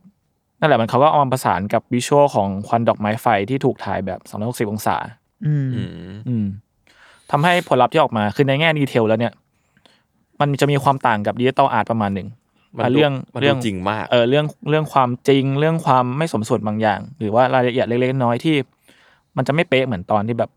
ประการไม่เป๊ะเหมือนการที่สร้างโมเดลขึ้นมาใหม่ คืนนี้เหมือนเขาสร้างโมเดลฟิสิก a l แล้วเอากล้องไปถ่าย ใช่ เพื่ แล้ อ วเป็น ทำ แบบ VR 3D สแกนเข้าไปแล้วก็ อ๋อ 3D ทำ สแก VR นโอเค ใช่แล้วก็นั่นแหละแล้วเขาที่คอนเซปต์เขาคือการที่แบบมองจากมุมของนก อืม แล้วก็มองจากมุมของแมว อืม มันจะเป็น อ่า อืมมันจะเป็นมุมแบบสองมุมที่ต่างกันอะไรเงี้ย อืมอืม เออซึ่งเออเออผมก็น่าสนใจดี คืองานเขาเนี่ยก็จะเป็นถูกจัดแสดงในเอ็กซิบิชันแหละ แล้วก็ใครที่แบบอยากเข้าไปดูชมก็ใส่แว่น VR เข้าไป อืมดูเป็นแบบเขาเรียกว่า immersive experience อะ เออเออ แบบ เออ โอบล้อมแล้วแบบทุกอย่างมาดูจริงมาก เออใช่เขาใช้เขาใช้ว่า immersive เหมือนกัน อืม อืมซึ่งนี่แหละไอ้คำว่า metaverse อะเขาต้องการทำให้คำว่า immersive อะจริงที่สุด นั่นแหละ คือเบรนไง brain ใช่ ในที่สุด แล้วเออแล้วอีกคนหนึ่งที่ที่น่าที่น่าที่ผมเคยพูดถึงคือคุณ Defect Underdo จริงๆเป็นคนที่เคยพูดไว้ตั้งแต่ อ่า อ่า ตอนแรก ตอนแรก เล เลย ย อะ เออซึ่งอันนี้มันก็จะมีความเกี่ยวโยงในแง่ของเขาทำงาน NFT ซึ่ง NFT เนี่ยก็จะพูดว่ามันก็เป็นศิลปะที่เป็นเป็นงานศิลปะที่เกิดขึ้นมาใหม่เนี่ยในช่วงหลาย ๆ ปีมานี้อะไรเงี้ยครับแล้วก็มันก็มีความผสมผสานเข้าไปเกี่ยวกับเรื่องของ Metaverse ด้วย เพราะว่า NFT มันก็คือแบบศิลปะออนไลน์อะที่แม่งอยู่ข้างในอะไรเงี้ยอยู่ในแบบระบบนู่นนี่นั่นอะไรเงี้ยครับ ซึ่งงานเนี้ยแม่งก็คือ คือมันเป็นงานต่อยอดของแกแหละ เป็นซีรีส์ที่เคยพูดไว้ว่าเป็นชื่อว่า Machine Hallucination ครับ อืม อืมแต่ว่ารอบนี้แม่งคือแกเปิดผลตัวเปิดตัวผลงานชื่อว่า NFT collection ชื่อ Machine Hallucination Space Metaverse M- NFT collection เออแต่แต่โดยรวมเนี้ยแกไปโคกับ NASA JPL อืมอืม ซึ่งไอ NASA JPL เนี่ยมันเป็นห้องแลบของ NASA แล้วก็เป็นแบบเขาเรียกว่าเป็น โอ้ หัวเรือหลักในการส่งยานอวกาศไปสำรวจนอกโลก อืม ยิ่งใหญ่เหมือนกันนะ ใช่ยิ่งใหญ่ยิ่งใหญ่ แล้วก็มีงานรีเสิร์ชที่แกก็ค้นคว้ารูปถ่ายของแกเองอะไรเงี้ยจากพวกอวกาศตั้งแต่ปี 2018 อืม เออแกก็นำงาน 2 ล้านรูป2ล้านกว่ารูปเนี่ยมีทั้งรูปถ่ายจากดาวเทียม กล้องโทรทัศน์ ยานอวกาศอะไรเงี้ยแกก็เอา AI มาสร้างเป็นวิชวลเหมือนเดิม จากข้อมูลที่ได้มาเออซึ่งมันก็จะมีอยู่ 6 รูปที่มีทั้งพื้นโลก ดวงจันทร์แบบดาวอังคาร หรือว่ากาแล็กซี่นู่นนี่นั่นอะไรเงี้ยครับเออซึ่งก็น่าสนใจดีที่เหมือนศิลปินที่คนนี้เขาก็ทำงานดิจิตอลมาตลอดนะเออมาเริ่มมาเข้าสู่วงการ NFT แล้วก็ไปผนวกกับเรื่องของ Metaverse ด้วย อืม อืมน่าสนใจ ก็สำหรับใครที่อยากรู้เรื่องคุณลิฟิกอาโดก็กลับไปลองดู EP ที่หนึ่งได้ ใช่ ห ครั นึ่ บ งเลยใช่ไหม ใช่ หนึ่งเลย อีพีแรกเลยครับ เฮียอืม แต่อีพีนั้นผมจะพูดตะกุกตะกักนะครับ ขอโทษ นะครับ ตื่นเต้นตื่นเต้น โอเค คุณทีเคผมว่าคุณมีแน่นอน กี่กี่สิบคนนะ เออเออ หี้ เออข หี้ นาดนั้นเลยเหรอ หี้ไป ก็เมื่อกี้จุนพูดถึงวงการบล็อกเชนแล้วเนาะ อืม ก็เลยคิดว่า เออในบล็อกเชนนะฮะ มันมีเกมหนึ่งไว้ยที่ ไอ้ย ไป คุณคุณคุณอาจจะต้องขยายความว่าบล็อกเชนหน่อยเผื่อแบบบางคน อ่าบล็อกเชนก็เรียกว่าคริปโตเคอเรนซีแหละเนาะ อืม คือคริปโตเคอเรนซีมันเบสรันในบล็อกเชนอะบล็อกเชนก็คือการส่งข้อมูลใดๆกันเนาะ อืม อธิบายแบบสั้นๆอย่าง เรียก เงี้ย ว่า แล้ว กา กั ร น ส่งข้อมูลโดยที่ไม่ผ่านตัวกลางอะไรไหม ประมาณ มันจะมีเขาเรียกว่าเซนทรัลไรกับดีเซนทรัลไร อืม ดีเซนดีเซนทัลไลก็คือไม่ไม่มีตัวกลางเนาะก็คือแบบทุกคนแบบมีเซิร์ฟร่วมกันรันสักอย่างหนึ่งด้วยกัน อืม อะไรอย่างเงี้ยกับเซนทัลไลคือก็คือมีการควบคุมจากตัวกลาง ประมาณนี้บล็อกเชนก็คือมันต้องมีการตรวจสอบข้อมูลหรือว่าความออนแอร์ข้อมูลในอากาศอะไรก็ว่านไป อืม ก็กลับมาแล้วกันก็คือมันมีเกมเกมหนึ่งที่รันในโลกบล็อกเชนก็คือสิ่งที่เรียกเกมที่ชื่อว่า Decentraland ดีเซนทรัลแลนด์ ใช่ อืม เปิดตัวมาสักพักแล้วครับ ก็เป็นเจ้าของเหรียญที่ชื่อว่ามานา ผมโฮไว้อยู่ ผมกำลังติดดอย เอาไม่ใช่ อ่ะ โอเค สู้เขา ก็คือเกมเนี้ยฮะ นึกถึงเกมแนว Open World เลย อยู่ในโลกที่เราสามารถสร้างอวตารของเราเองได้ ใช้ชีวิตสร้างโน่นสร้างนี่ไปเลย และหลายครั้งครับ ก็มีการจัดแสดงงานศิลปะ N- NFT อะลงไปในที่ดินใน d e c e n t r a l a n d ด้วย อืม แล้วก็เกมเนี้ยเขาให้คำจำกัดความตัวเองว่า create explore and trade in the first ever virtual world all by its user ประมาณนั้น แปลดิ ก็คือนั่นแหละก็คือสร้างแล้วก็แบบสำรวจแล้วก็เทรดสิ่งต่างๆนานา ในโลก virtual world เนี่ยเป็นครั้งแรกเลยที่โลกใบเนี้ยจะถูกควบคุมโดย user อืมฮึ อืม เพราะว่าคือมันก็เป็นเหมือนที่ดินเปล่าๆเนาะเราก็มาซื้อที่ดินแล้วก็มาโมใดๆกันเองอะไรเงี้ยก็ดูเป็นโลกที่ขึ้นกับยูเซอร์ อ่าซึ่ง สร้าง ซื้อ สรรค์ขึ้นมา ซื้อที่ดินนี่คือหมายถึงว่าใช้พวกแบบคริปโตอะไร ใช้คริ เงี้ยเหรปอ โตใช่ใช้คริปโตในการซื้อ อืมอืม เพราะว่าแล้วก็ที่ที่ดินต่างๆนานาหรือของในนั้น มันก็คือ NFT นั่นแหละในทุกวันนี้นะที่อธิบายอธิบายเข้าใจง่ายๆแล้วก็ล่าสุดเลยก่อนหน้าที่ Facebook จะประกาศ Meta เลยซ้ำ Decentraland นะฮะเขาประกาศงานเทศกาลดนตรีชื่อ Metaverse Festival ขึ้น ตรงตัว เป็นครั้งแรกบนโลกเสมือนจริงเลยก็ได้ที่ใช้คำว่า Met- Meta World Festival ก่อนหน้าที่ Facebook จะพูดอีกเนาะ อืม เพราะว่าอันเนี้ยมันมาได้ตั้งแต่แบบน่าจะ 21ถึง24 ที่ผ่านมาเดือนตุลา อืมฮึ อืมยิ่งยิ่งใหญ่มากครับ ก็คือมันเป็นมิวสิกเฟสติวัลที่จัดบนที่ดินของ Decentraland นะฮะแล้วก็มีศิลปินแบบ 80กว่าชีวิตใน 5 สถานที่อันนั้น อืม ตัวศิลปินดังๆ ก็อาจจะเช่นเดดเมาไฟอ่ะมันอ่านว่ายังไงนะ เดดเดดเมาส์ป่ะไม่ไม่ Dead ชัวร์ Mouse Dead Mouse แล้วกัน EDM ป่ะ ใช่ EDM EDM ที่แบบ ใช่ไหม เป็นเป็นดีเจ หัว ที่ใส่หัว หัวหัวนั่นน่ะหนูเหมือนมิกกี้เมาส์อ่ะ อ่า อ่าอ่าแล้วก็มีมีพาริสทิวตันด้วย เฮ้ย ผมไม่ได้ยินชื่อเขานานมาก อ่าเขามาเขามายุ่งกับสิ่งเหล่านี้แล้ว อ๋อ แล้วก็ศิลปินอีกเพียบเลยครับ แล้วก็แบบมีการจัดกิจกรรมมีบูธในงานด้วย ทั้งหมดเนี้ยเกิดในโลกดีเซทอลแลนด์ อ๋อ ก็คืออ ม เป็นที่ดินที่คุณพูดถึงคือที่ดินในโลกนั้น ในโลกบล็อกเชนโลกออนไลน์ใช่ ก็คือเหมือนเอาพูดง่ายๆคือจัดจัดงานในเกมแหละถ้าเกิดพูดแบบเข้าใจง่ายๆเลย อืม แค่รู้สึกว่าสเกลมันใหญ่มากอะแบบมี อืม ศิลปินดัง ๆ ใหญ่ ๆ เยอะ แล้วก็อีกตัวหนึ่งฮะ ที่กำลังไฮป์กันตอนนี้ก็คือชื่อ The Sandbox The Sandbox นี่ถ้าเกิดพูดแบบเข้าใจง่ายๆ คือเป็นเกมที่เหมือน Minecraft บนโลกบล็อกเชน อืม มีที่ดินมีโซนต่างๆอาณาซื้อขายได้ แล้วก็สามารถสร้างเกมในเกมได้อีกทีหนึ่งเหมือนที่ไมค้าเป็นนะครับ อืมอืมอืม อื โอ ม เค คือมันก็แบบเหมือนแบบมี Customize ได้ คัสตอมไมได้เยอะ นู่นนี่ มาก แล้วก็เกมนี้ยังเป็นเกมใหม่อยู่นะครับ ก็คือยังอยู่ในช่วงเม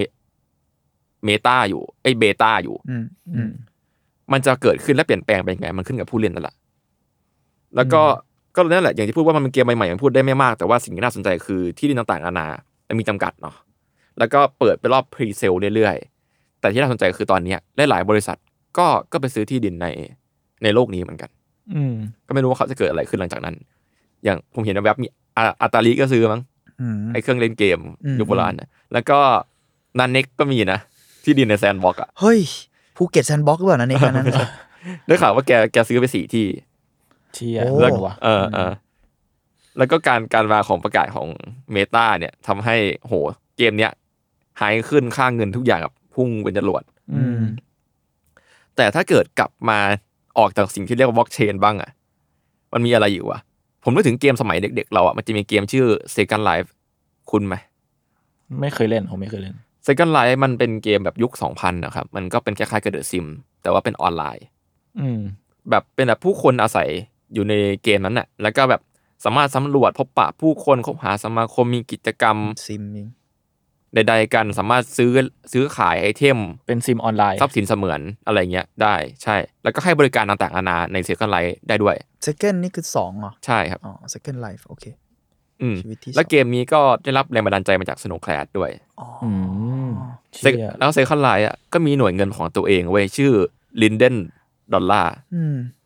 แล้วก็สามารถแลกเปลี่ยนเป็นเงินจริงได้เป็นเงินดอลลาร์สหรัฐนะครับ อืม ในตลาดก็ประกอบไปด้วยแบบผู้แบบผู้อยู่อาศัยเนาะมีลินเดนแลบและบริษัทในชีวิตจริงอะไรอย่างเงี้ยตอนนั้นก็ไฮป์กันพอสมควรแต่ว่า ตอนนั้นเทคโนโลยีมันโตไวมาก ตอนนั้นภาพมันก็ยังไม่ค่อยดีเนาะแล้วมันก็แข่งขันกันแหละ แล้วก็เกมนี้ก็ค่อยๆจางหายไป ปีไหนนะโทษที ช่วงยุค 2000 นะครับ สองพันต้นอะไรเงี้ย ต้นเลยต้นเลย อืม ม ของพร้อมเดอะซิมเลยปะ เดอะ ใช่ไหม ซิมนี่ไม่แน่ผมไม่แน่ใจว่า ไม่แน่ใจ ภาคแรกมันเมื่อไหร่เออแล้วแต่พอแนวสิ่งที่แนวทีเคพูดมาแม่งก็ยิ่งแบบพยายามตอกย้ำแนวคิดเรื่องความซิมเลตบางอย่างเนอะ ใช่ใช่ เออเรื่องการที่มันมี property ในบนโลกออนไลน์ของเรา ที่นอกเหนือจากเรื่องอ่ะเรื่องตอนนี้อะไร NFT เรื่องอะไรก็ตามเลยแม่งกลายเป็นว่าอ่ะเราแม่งมีที่ดินเรามีที่ดินว่ะ เรามีสินค้าของเราในนั้นอะไรอย่างเงี้ย แล้วพอมันเป็นโลกแห่งข้อมูลอะมัน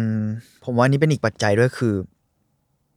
เพราะว่าโลกฟิสิกอลเรามีข้อจำกัด อืมอืม ด้วยอะแต่สิ่งที่พอมันเป็นโลกแห่งข้อมูลปุ๊บเนี่ย คุณไม่มีข้อจำกัดอะไรเลย แต่มันก็สามารถสร้างข้อจำกัดขึ้นมาได้อย่างเช่นดีเซนท r ลแลนด์อะไรอย่างนี้ใช่ไหม อืม อืม ที่ดินเขาไม่มีจำกัดหรอกเพราะมันเป็นข้อมูล อื อะ ม แต่เขาสามารถซื้อขายได้ เพราะว่าคนต้องการที่ดินในโลกของเขาอะไม่ได้ต้องการที่ดินในโลกเอ่อของตัวเองที่ไปสร้างหรือแบบอาจจะไม่ได้สามารถมีสกิลในเชิงเทคโนโลยีพอที่จะสร้างอะไรก็ตามแต่อะไรเงี้ยมันก็เลยแต่เขาไม่ได้มีจำกัดไงนึกออกไหม อืม เขาสามารถ ผมผมเสริมพี่เมียงแล้วกันว่า ปล่อยที่ดินนี้ไปได้เรื่อย ๆ เลยอ่ะ บางบางเกมที่มีจำกัด ไม่หมายถึงตัวเขาเองดิคนสร้าง อ๋อก็ เนี่ยแหละ ขึ้น ยิ่ง ขึ้นขึ้น ที่เราพูดถึง ขึ้ ไง นกับ ว่า ไว้ไว้เปเปอร์ว่าเขาจะเขียนว่าอะไรเนาะ ที่เราพูดไงว่าเขาทำให้มันจำกัด อืม แต่เขาไม่ได้มีจำกัด สมมุติว่าคุณซื้อที่ดินในไทยเนี่ยมันมีกี่ไร่สมมตินะใช่ไหมมันก็จะจำกัดเว้ย อืม เพราะมันมีแค่นั้นอ่ะยนมันจะถ เข้าม ใจ ทะเลเพิ่มแต่ถมทะเลเพิ่มปุ๊บมันฟิสิกอลอ่ะมันก็ทะเลก็จะหายไปนู่นนี่แต่ข้อมูลมันคือข้อมูลอ่ะ อืม มัน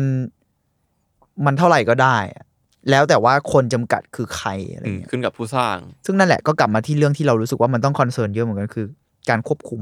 มันมีคนสามารถควบคุมสิ่งเหล่านี้ได้เยอะเหมือนกันนะ อืม บล็อกเชนเองที่บอกว่ามันคือการดีเซนท r a ไลซ์การกระจายศูนย์การหลุดออกจากการควบคุมแล้วให้คนมันเช็คกันเองเนาะเราเราไม่รู้เราไม่รู้ละเอียดเกี่ยวกับเอ่อนิยามมันขนาดนั้นแต่มันคือเท่าที่รู้คือมันไม่มีตัวกลาง แล้วทุกคนอะรีเช็คกันเอง สร้างความน่าเชื่อถือของค่าเงินกันเอง สมมติ อืม ถ้าเราอิงกับคริปโตเคอเรนซีเนาะการสร้างความน่าเชื่อถือของคนนั้นด้วยการที่ทุกคนดูคนนั้น แล้วทุกคนก็เช็คกันเองว่าคนไหนน่าเชื่อถืออะไรยังไง มันดีเซนเท่าไรก็จริงแต่ว่า อีลอนมัสมีผล SpaceX มีผล เกมมีผล อืม ที่สุดแล้วยังไงบริษัทใหญ่ หรือว่าคนที่มีอำนาจมากกว่ามันมีอยู่แล้วอะ อืม ในทุกโลก เพราะฉะนั้นน่ะมันไม่ได้ว่าไม่ได้ว่ามันเราต้องทำลายเขาด้วยนะ ในบางทีอะมันไม่ได้ทำได้ข้อหนึ่งข้อสองคือ มันอาจจะต้องเป็นไปอย่างนั้นแหละ แต่แบบแค่ต้องรีเช็คกับตัวเองหน่อยมั้งสำหรับเรานะ เรารู้สึกว่ายิ่งพอมันเป็นเมตาเวิร์สเนี่ย พอมันเริ่มไม่ได้มีผลแค่อ่า แบบเราออกมาได้หรือเข้าไปเลือกได้ ซึ่งตอนนี้จริง ๆ เราก็ไม่ได้เลือกได้ขนาดนั้นแล้วนะ แต่ว่าหมายถึงว่าอันนั้นมันจะยิ่งเบลนกับชีวิตเราเข้าไปใหญ่อะ อืม โหเราว่ามันต้องเช็คกับตัวเองเยอะ ๆ เหมือนกัน อืม อืมก็เอาจริง ๆ ถ้าพูดกลับมาเชิงคริปโตเนาะนี่ผมพูดว่ามันมีคาว่าเซนท r a l ไล z ์กับดีเซนท r a l ไล z ์ขึ้นกับผู้ให้บริการหรือผู้สร้างจะดีไซน์มันยังไง ก็ก็นั่นแหละ อย่างอย่างเหมือนกระดานเทรด ทุกวันเนี้ยที่เรารู้จักกันแบบพูดได้ไหมบิตครับสตังโปไปแนนสิ่งพวกนี้ก็คือคาว่าเซนท r a l ไล z ์เนาะเพราะว่ามันมีเจ้าของกระดาน อืม แต่ว่ามันก็จะมีสิ่งที่เรียกว่า DeFi หรือว่า Decentralized ที่ไม่ไม่เหมือนอย่างเงี้ย ที่แบบไม่ไม่มีตัวกลางขนาดนั้นอ่ะ ก็ แต่มันก็มีเจ้าของแพลตฟอร์มไง ใช่ก็ต้องมีคนดีไซน์ ข้อเสียคือนั่นแหละมันต้องมีคนสร้าง แต่ว่ามันก็จะมีการแบบแข่งขันมากขึ้นหรืออะไรมากขึ้น แล้วก็จะเกิดขึ้นและสักเซสได้มากขึ้นกับผู้คนไปมีส่วนร่วมมากขึ้น เพราะว่ามันจะมีการสิ่งที่เรียกว่าแบบเขาเรียก governance token มันคือ ถ้าเรามีเราสามารถกำหนดการพัฒนาของสิ่งเหล่านี้ไปได้ อะไรอย่างเงี้ยครับมันมันมันมีหลายอย่างมากคือมันเยอะมากเว้ย มันขึ้นกับว่าสร้างออกมายังไง เขียนไว้เปเปอร์ออกมาน่าสนใจแค่ไหน ยอมรับผู้คนได้แค่ไหน ก็อย่างที่พี่เม้งว่าสุดท้ายบริษัทใหญ่ก็มีก็มีผล มีผลอยู่แล้ว อืม มันต้องมีใครที่มีผลมากกว่าคนอื่นอยู่แล้ว อยู่แล้ว กับทุกเรื่องอะเราเลยรู้สึกว่า เออ แม่งต้องเช็คดีๆเนาะ มันก็ แล้ แบบ ว โลกใบนี้ก็อย่างเงี้ยนะ ใช่ใช่แล้วกระทั่งว่าบางทีอาจจะไม่ใช่คนแล้วก็ได้ นี่เรากลับมาเรื่องกลับมาฮิตโตสไตเยอร์นะ ถ้าเราอ่านชื่อเขาผิดขอโทษด้วย แต่ประมาณนี้แหละ เขามีอีกบทความหนึ่งที่พูดเรื่อง เรารู้สึกว่ามันลิงก์กับเรื่องนี้ได้ อืม อันนี้เราไม่แน่ใจว่าข้อมูลมันอ่าถูกต้องแค่ไหนนะ แต่อันนี้คือเขาเขียนไว้ และมันเป็นอาจจะเป็นเทคโนโลยีที่เก่าแล้ว คือเขาบอกว่าจริง ๆ ไอ้รูปถ่ายเอ้ยเวลาเราใช้กล้องถ่ายรูปอะคือถ้าเป็นกล้องฟิล์มมันก็แสงใช่ไหม กล้องดิจิตอลมันก็อาจจะมีข้อมูลอะไรต่างๆ แต่ว่าพวกมือถือหรือพวกใดๆเงี้ย จริง ๆ มันเป็นผลจากอัลกอริทึมเยอะมาก คือการถ่ายอะการถมพิกเซลในมือถืออะมันเต็มไปด้วยการคำนวณอัลกอริทึมจากโซเชียลเน็ตเวิร์กเรา อืม จากข้อมูลภาพที่เราเคยถ่ายไปในมือถือ อืมอืม จากสิ่งที่เราเสิร์ชในเว็บอัลกอริทึมทั้งหมดอะถูก AI คำนวณ ซึ่ง AI เหล่านี้ก็อาจจะลิงก์กับ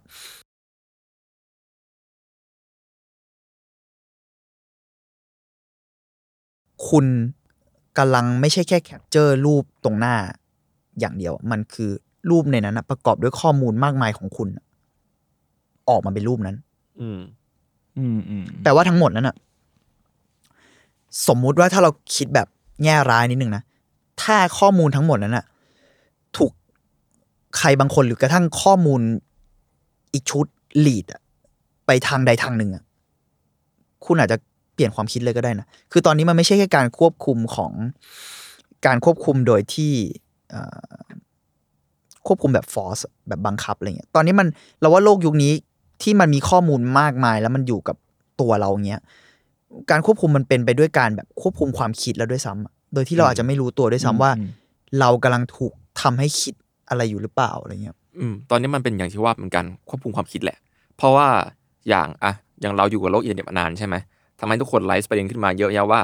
เฮ้ยอย่าเอาข้อมูลกูไปนั่นนู่นนี่นั่น มันทำให้แบบ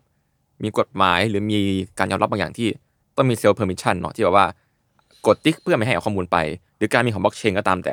ดีไซน์มาเพื่อตรวจสอบข้อมูลได้ในทุกการทำธุรกรรม และการส่งต่อข้อมูลหากัน อืมฮึ มันทำมาเพื่อแก้สิ่งนี้เนาะแต่อย่าลืมว่าต่อให้มีสองสิ่งที่ผมพูดไปเมื่อกี้มันก็ยังควบคุมสิ่งหนึ่งที่เอ้ยกาการควบคุมสิ่งหนึ่งอ่ะก็เกิดขึ้นได้คือการควบคุมทางความคิด ทางสื่อทางข่าว เหมือนที่พี่เมงพูดไปเมื่อกี้มันมันอันเนี้ยห้ามไม่ได้เว้ย แค่อัลกอริทึมใด ๆ ที่เราเลือกเนี่ยคุณเข้า Spotify อะมันรันเพลงที่คุณรู้สึกว่า โอ้ ฉันชอบเพลงนี้จังเลย เพราะมันถูกคำนวณมาจากข้อมูลเพลงที่คุณชอบ อืม คุณชอบจริงเปล่า ถึง อืม จุดหนึ่งอะ อืมอืม สักเจสมาเออว่ะเฮ้ยแม่งสักเจที่เราชอบมาอีกแล้ว คุณชอบจริงหรือคุณถูกทำให้ชอบ อืมอืม จากข้อมูลใด ๆ ที่เขาอาจจะบิด หรืออาจจะไม่ได้บิดแต่ว่าประกอบสร้างบางอย่างขึ้นมาใหม่ แต่ในที่สุดนั่นแหละแม่งอาจจะไปเรื่องใหญ่กว่านั้นว่าแบบแล้วเจตจำนงเสรีของม อ่ะ นุษย์ มันก็กลายเป็นเรื่อง มันมี ปรัชญา จริงหรือเปล่า อะไรอย่างเงี้ยมันก็จะเป็นปรัชญาที่ใหญ่กว่านั้น แต่นั่นแหละเรารู้สึกว่าเอ่อการควบคุมเหล่านี้มันน่ากลัวตรงที่มันถูกผูกขาดได้ เออพอเมื่อกี้เราพูดเรื่องบริษัทใหญ่ หรือพูดเรื่องผู้อำนวยอ่าผู้ให้ความอ่าผู้ให้การบริการแพลตฟอร์มอะมันมีการถูกควบคุมบางอย่างได้ ซึ่ง เออ เราว่ามันมันเอาแวร์เรื่องนี้ เยอะๆไว้ก็อาจจะ อาจจะดีหรืออาจจะปวดหัวขึ้นก็ได้หรือเราอาจจะแค่ไหลๆไปโอเคยิงแอดมาโอเคกูซื้อ มันก็อาจจะใช้ชีวิตง่ายกว่า และมันอาจจะไม่ผิดก็ได้ เพราะถึงจุดนี้เราไม่ได้รู้สึกว่า เราไม่ได้เชื่อเรื่องที่แบบนึกออกไหมคนรุ่นก่อนๆจะชอบมียุค เราพวกเราทันยุคที่อินเทอร์เน็ตมันเพิ่งเริ่มทันยุคที่โซเชียลมีเดียมันเพิ่งค่อยๆไต่ขึ้นมาหมดอะมันจะมีแบบ โอ้ยเราไม่เล่นสิ่งนี้หรอกแล้วมันแบบโลกแห่งความจริงมันนั่นกว่ามันแบบ experience มันเทียบกันไม่ติดหรอก ประสบการณ์จริงสิวะนู่นนี่ ตอนนี้อะไรคือความจริง เราก็ไม่รู้แล้วอะแล้วประสบการณ์จริงมึงตอนเนี้ยมึงเป็นโควิดอะ อ่า เราเลยรู้สึกว่าอันนี้อันนี้ก็เป็นอีกปัจจัยเนอะโควิดที่มันพุ่งขึ้นมามันเลยทำให้เมตาเวิร์สทำให้ทุกอย่างเนี่ยมันยิ่งก้าวกระโดดเว้ย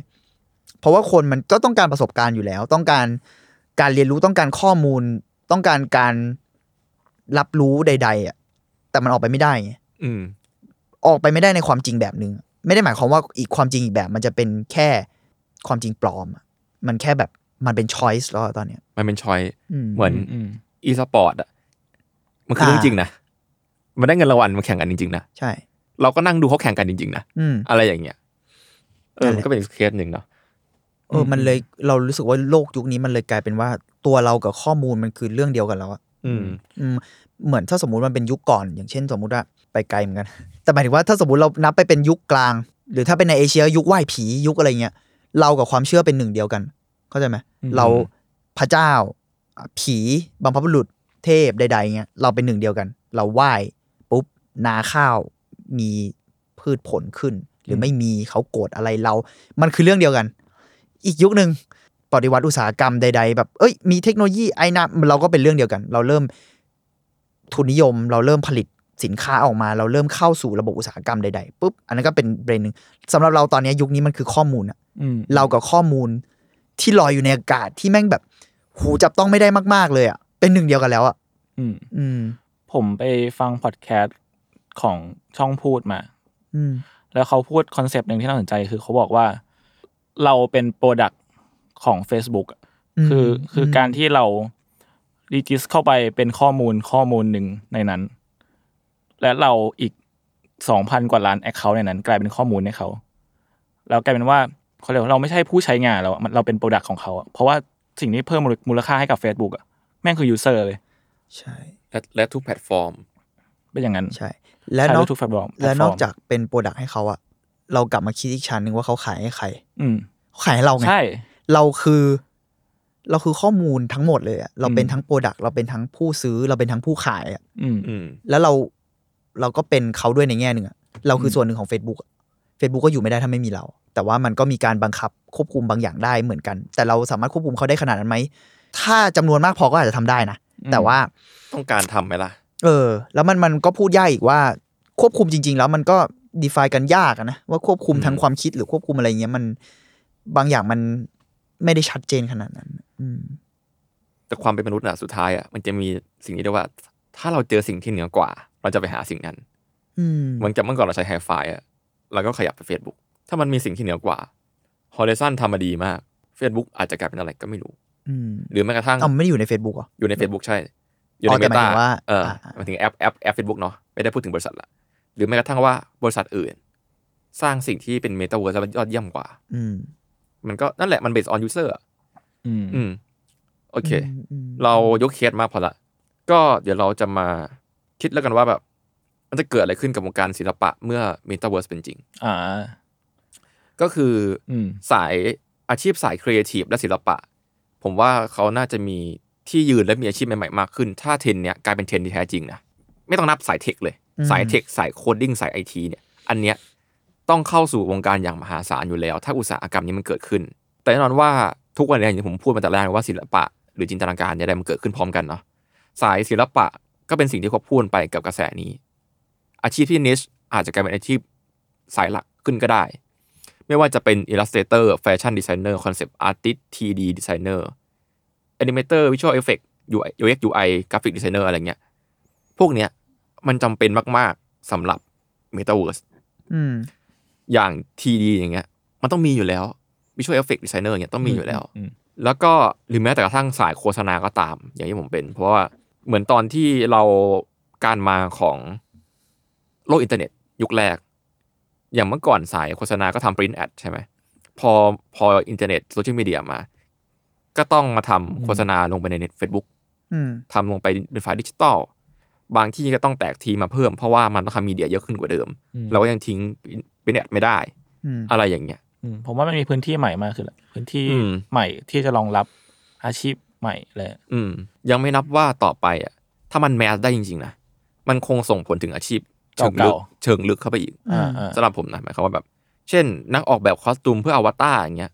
สถาปัตย์เพื่อมิตาเวิร์ดเป็นต้น เฉพาะทางขึ้น อืม ใช่ เฉพาะทางขึ้น หรือแบบแฟชั่นดีไซน์เพื่ออะไรยังไง เหมือนกับคุณตอนที่คุณจูนอธิบายเรื่องแบบ คนที่ทำคอนเซปต์อาร์ติสให้แฟน a ลแฟนตาซี อ่า ในยุคที่แบบเขาต้อง เอามาโน ดีไซน์ เอามาโน คาแรคเตอร์เพื่อไปลงไปในเกม แล้วจะมีแบบมันมีข้อจำกัดบางอย่างของเทคโนโลยีใช่ไหมผมว่าเมตาเวิร์ดก็อาจจะเป็นเช่นนั้นแล้วมันอาจจะต้องมีอาชีพเฉพาะอย่างนั้นอีก อืมอืม เพื่อรองรับมัน ขึ้นกับว่าเราอ่ะ จะไปได้ถึงขนาดไหนแล้วมากกว่า ก็ถ้ามองในแง่ประโยชน์มันก็ประโยชน์เนาะเพราะว่ามันก็แบบมีการเพิ่มหน้าที่เพิ่มการงานใดๆเข้าไป เพราะมันเหมือนกับมีแพลตฟอร์มมีโลกใหม่ขึ้นมา อืม แต่ข้อเสียก็คือต้องปรับตัวเหมือนกัน ก็อย่างที่พูดแหละ อย่างเมื่อกี้ตอนที่ผมพูดเรื่องการมาของโซเชียลมีเดียและหลายคนและหลายบริษัทก็อาจจะล้มตายหายไปเหมือนกัน หรือว่าต้องปรับตัวใหม่เหมือนกัน ถ้าการมาสิ่งเนี้ยมันหลีกเลี่ยงไม่ได้ อืมอืม พอสมควร อืม เปลี่ยนสถานที่อะไรก็เปลี่ยน มันฟีลเหมือนแบบการที่โกดักล้มละลายอย่างเงี้ยป่ะ อะไรอ ถ้าคิด ย่างถ้าคิดเงี้ยง่าย เออเออผมว่าสิ่งเนี้ย มันแคลิซิตว่ะ มันมันเกิดขึ้นแน่ๆแต่ อืม จะเกิดขึ้นกับอะไรอ่ะอีกเรื่อง ยังไม่นับว่าแบบ ผมอาจจะต้องเปลี่ยนโปรแกรมทำงานก็ได้นะ ผมใช้ Photoshop ทั้งชีวิตเนี่ยต่อไปอาจจะต้องมีแบบมีโปรแกรมเพิ่มมาหนึ่งก็ได้ ๆอืมอืม แล้วถ้าเกิดใคร ปรับตัว ใครยิ่งไม่ปรับตัว โอกาสก็ยิ่งลดลง เหมือนทุกวันเนี้ยถ้าเกิดใครปรับตัวเยอะก็อาจจะเอาอย่างเคสการขายศิลปะบนบน NFT อย่างเงี้ยที่ผมแบบไม่ว่างเข้าหามันสักทีอะไม่ยอมไปทำมันสักทีอะแล้วแบบหลายๆคนก็ได้รับผลประโยชน์เยอะแยะเพราะมันเป็นตลาดโลกเนาะมันไม่ใช่ตลาดในประเทศอีกแล้วอะ อืม อะไรอย่างเงี้ย รวมทั้งการมาของนั่นแหละ NFT เองที่แบบทำให้รวมทั้งบล็อกบล็อกเชนด้วยนะทำให้ Metaverse อะยิ่งเป็นไปได้เว้ย เพราะว่าไอเทมในโลก Metaverse อะมันคือการที่เขาวางแผนไว้เนาะมันคือการใช้ NFT ในการส่งของเข้าหากัน อืม เพราะว่า NFT มันคือตัว T ใน NFT มันคือคำว่าโทเค็นนั่นแหละ อืมอืม มันคือแบบการที่แบบทำให้สิ่งเหล่านั้นนะเป็นโทเค็นชิ้นชิ้นเดียวเนาะไอเทมนั้นเป็นไอเทมชิ้นเดียว ส่งต่อเข้าหากันได้ ปลอมแปลงกันไม่ได้ ตรวจสอบได้ ใช้บล็อกเชนในการตรวจสอบแล้วส่งหากัน เนี่ย